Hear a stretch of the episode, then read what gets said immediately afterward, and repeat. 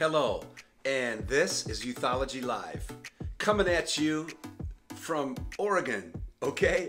Dude, hey, while you text a friend and get in touch with someone to join us on this podcast this week, please go ahead right now, text a friend. I have got to give you some incredible news.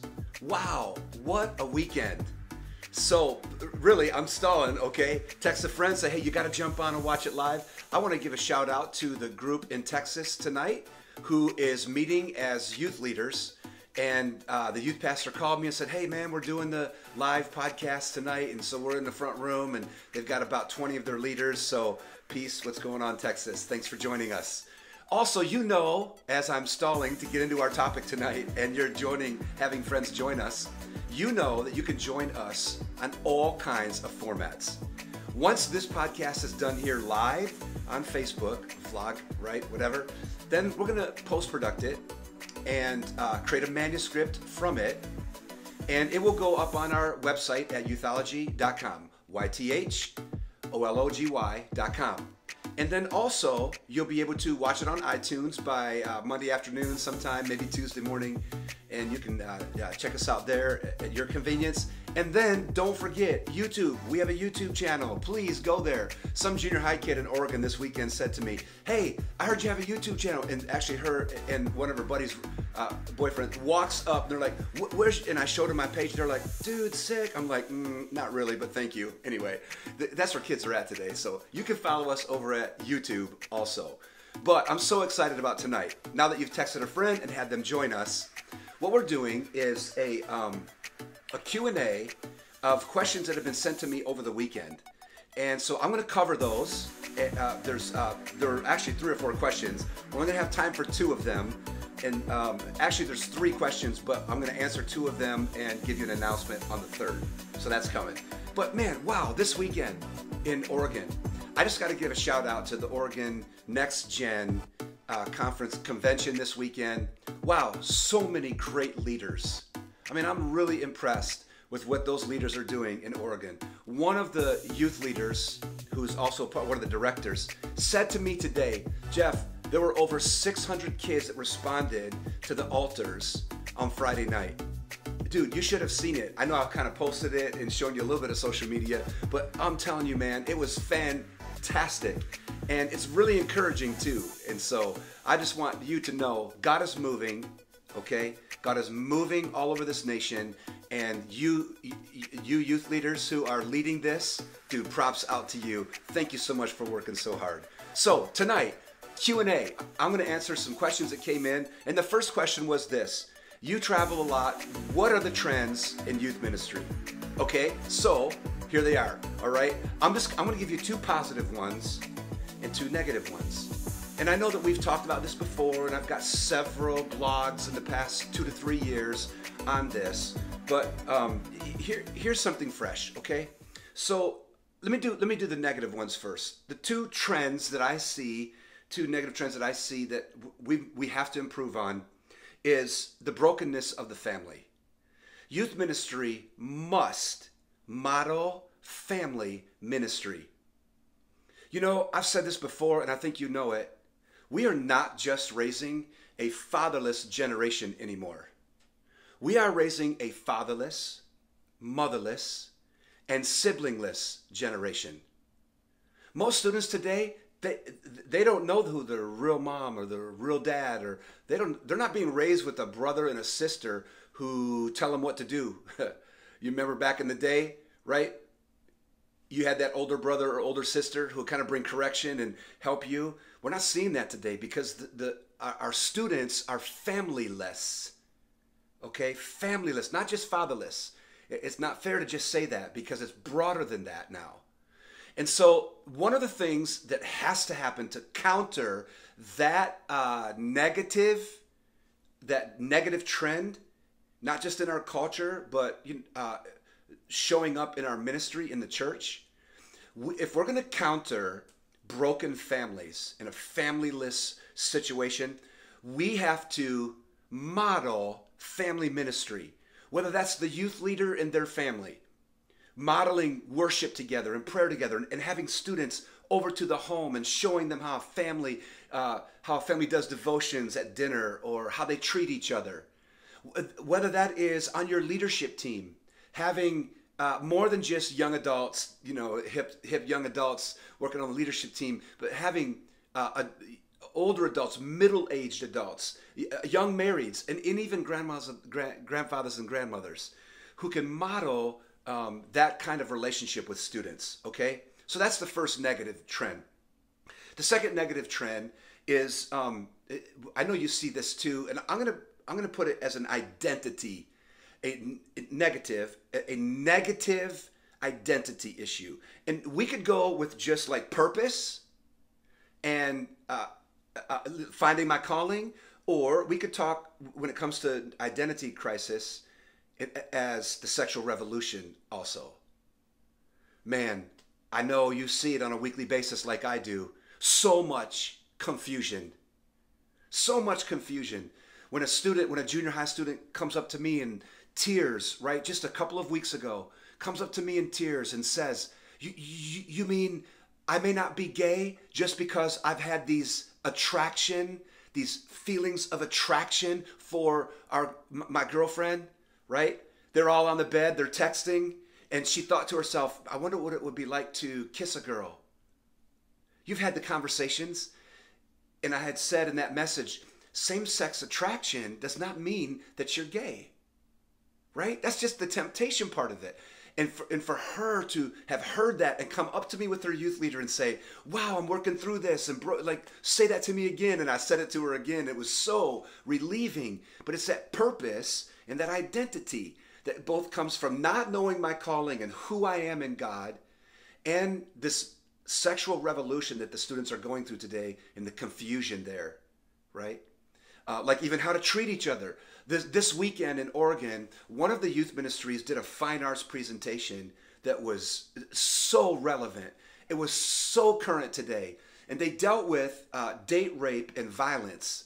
And I was like, dude, you just go. I was so proud of them. And I went up afterwards and told them, dude, you are handling issues that divide, that people are having struggles with. So I am so proud to see our students countering that culture. So those two things, a familyless trend, encountering that with modeling family, and this identity trend, both in the purpose and what our kids are called to, and also the sexual revolution. Let me give you two positive things in this trend question. I love the diversity that I see in youth ministry. Man, you can listen, it's so simple. We're gonna get what we promote. And I'm promoting reparations. I'm promoting unity. I'm promoting gracism and forgiveness.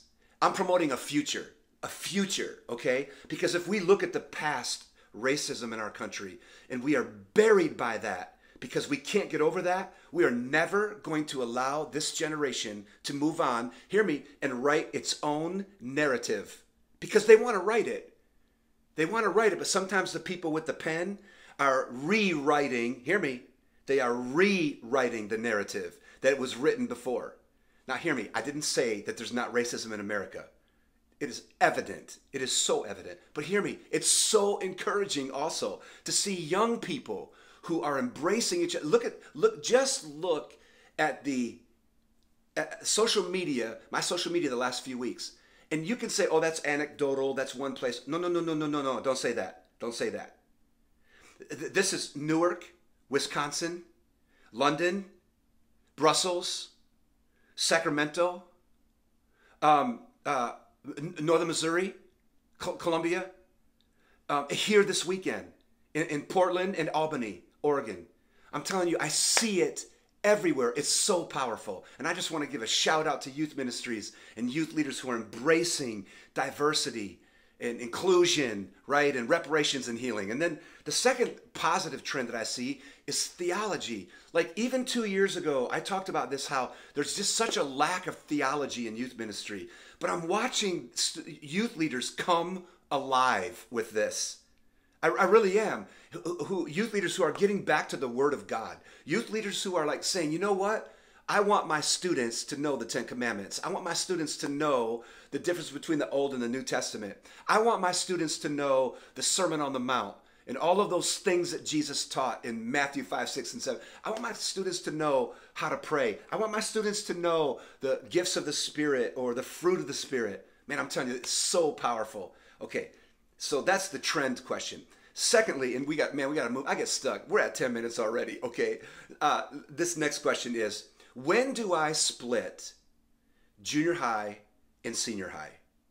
Okay, that was that's exactly the question that came in. So I want to answer it. Listen, I don't have all the right answers. I'm not in your setting, and you hear me. You know what's best for your setting. So I'm going to give you my answers, right? That's what this is for. And I, man, I've been around. I've seen the positive and the negative. I've seen this solved different ways. I've seen youth groups split this and go back to it.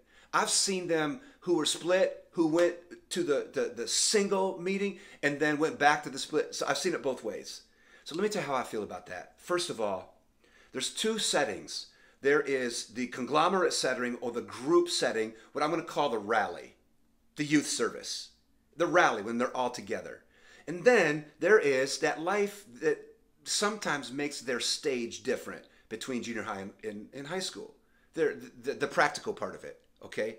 So here's what I'm going to ask you to do. Instead of just splitting up middle school and high school in that rally setting because you think, you know, they can't handle it, they're not mature enough.